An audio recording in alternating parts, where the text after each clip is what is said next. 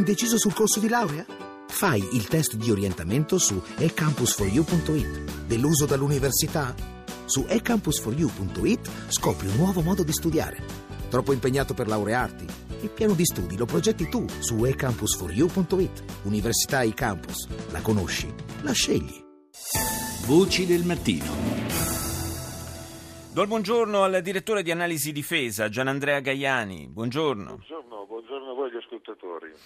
Parliamo della situazione in Siria, in particolare delle notizie e dei documenti audio e video che arrivano da quello scenario, eh, scenario bellico eh, e che sembrerebbero indicare la presenza di truppe russe al fianco di quelle siriane del regime di Assad eh, nella guerra eh, contro lo Stato islamico. Insomma, Mosca avrebbe deciso di sporcarsi le mani direttamente.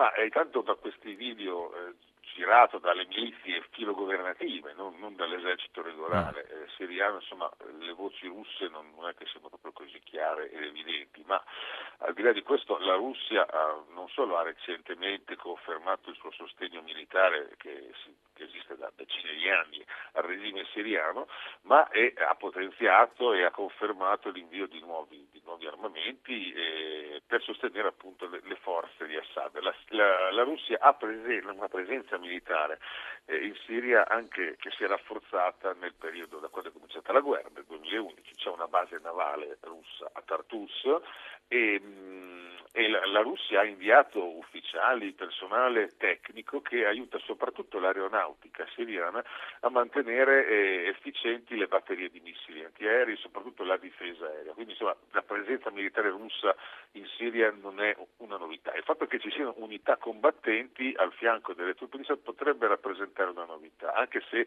eh, è difficile capire intanto se questo è vero e intanto se si tratta di soldati eh, russi a tutti gli effetti o facilmente di contractors, come magari quelli che abbiamo visto l'anno scorso in Crimea, ci ricordiamo tutti questi militari russi, erano evidentemente militari russi ma senza le insegne sì. dell'esercito russo, e la Russia si è organizzata come anche le potenze occidentali e, a, per, per, sporcarsi le mani senza farlo ufficialmente, con compagnie di, eh, di militari private, diciamo così, che dipendono direttamente, lavorano sul contratto del governo. Quindi anche questa è un'ipotesi e parliamo sempre di ipotesi che non può essere esclusa. No, naturalmente, naturalmente, sono ipotesi. Non è un'ipotesi invece il fatto che nelle file delle formazioni jihadiste militino ad esempio eh, elementi provenienti dalla Cecenia, quindi in qualche modo si riproporrebbe, se fossero vere le indiscrezioni sulla presenza di personale militare russo, eh, personale combattente, in qualche modo si ritroverebbero di fronte in un altro scacchiere.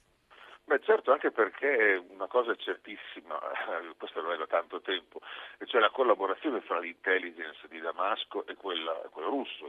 Diciamo, le spie siriane si sono tutte addestrate in Russia e la Russia ha tutto l'interesse ad avere informazioni sui combattenti ceceni o caucasici che oggi sono al fianco delle milizie jihadiste in Siria, anche perché la strategia, il motivo dei motivi per cui la Russia sostiene eh, il regime siriano eh, non è solo diciamo, una, una un'alleanza di lungo tempo, di lungo corso, ma è la consapevolezza strategica della Russia, che forse quella che sembra mancare all'Europa, all'Occidente, e cioè che una volta caduto il regime siriano e l'attenzione dei movimenti jihadisti si potrebbe, si sposterà quasi certamente verso il Caucaso russo, dove già sono presenti eh, forti milizie eh, salafite eh, jihadiste. E quindi per, eh, per, la Russia, per la visione strategica russa, eh, la Siria è prima linea, o comunque è l'ultima linea di, di, di, del fronte prima di combattere in casa.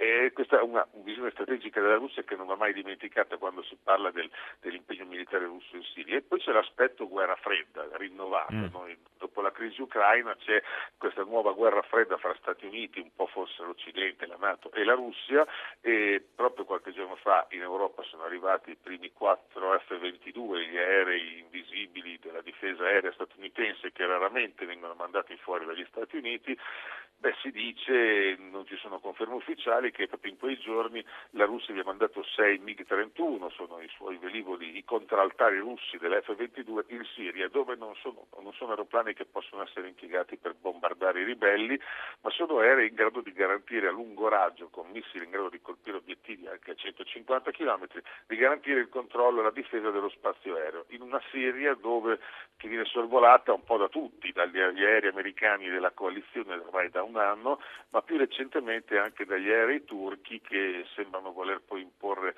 una no-fly zone, una zona a cuscinetto proprio nel nord della Siria. Allora la eh, quindi, dice... Quindi è un segnale, eh, un segnale, un segnale politico ben preciso questo. Certo, Gaiani, eh, la guerra in Siria, al di là del, del sostegno russo di cui stavamo parlando al regime di Assad, eh, francamente sembra destinata a trascinarsi ancora per chissà quanto e quindi di conseguenza anche eh, questo flusso di profughi al quale stiamo assistendo.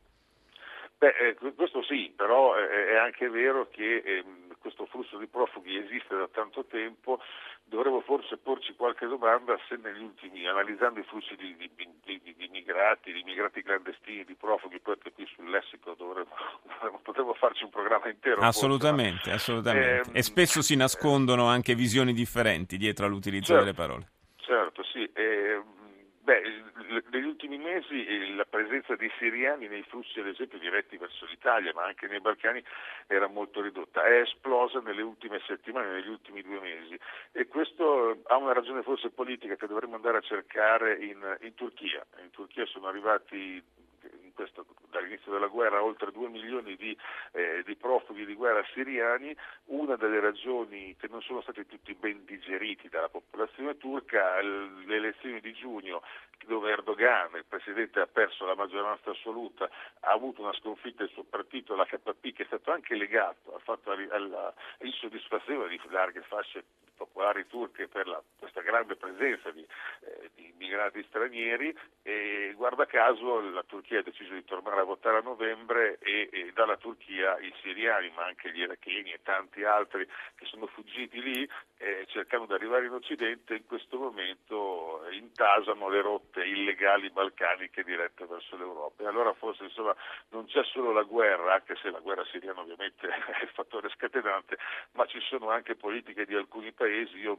direi soprattutto della Turchia negli ultimi tempi a influire mm. sul fatto che i flussi siano particolarmente massicci. Da, e comunque ci sono, ci sono, paesi in quell'area che sappiamo essere molto molto ricchi e, e, e, tutto sommato assai poco popolati che non mi sembra si facciano carico di grosse quote di profughi. Ma, vedi, ne è occupato di questo aspetto alla BBC qualche giorno fa, eh, diceva perché eh, popolazioni per lo più musulmane, di paesi musulmani in guerra, sconvolti da guerra, la Siria e l'Iraq in particolare, eh, fuggono verso l'Europa e non verso i ricchi stati del Golfo, la monarchia saudita, quelli degli Emirati Arabi, il Qatar, che sono già paesi dove la popolazione locale in molti casi è, molto, è nettamente minoritaria rispetto agli immigrati stranieri che lavorano mm. là. Eh, però evidentemente questi paesi non vogliono eh, altri arabi, ma magari preferiscono eh, importare, diciamo così, immigrati che vengono dal sud-est asiatico e la spiegazione in questo caso è politica, eh, perché ovviamente eh, sono monarchie assolute dove il fatto che arrivino persone che vengono da paesi dove magari si è combattuto per delle riforme, per dare una, una primavera anche al mondo arabo, vogliamo dire così, eh. eh potrebbero diventare soggetti. È visto, è visto con un po', un po' di preoccupazione, un po' di timore. Io ringrazio il direttore di analisi difesa, Gianandrea Gaiani, grazie di essere stato con noi. Appuntamento agli ascoltatori per la terza parte di Voci del Mattino. A più tardi.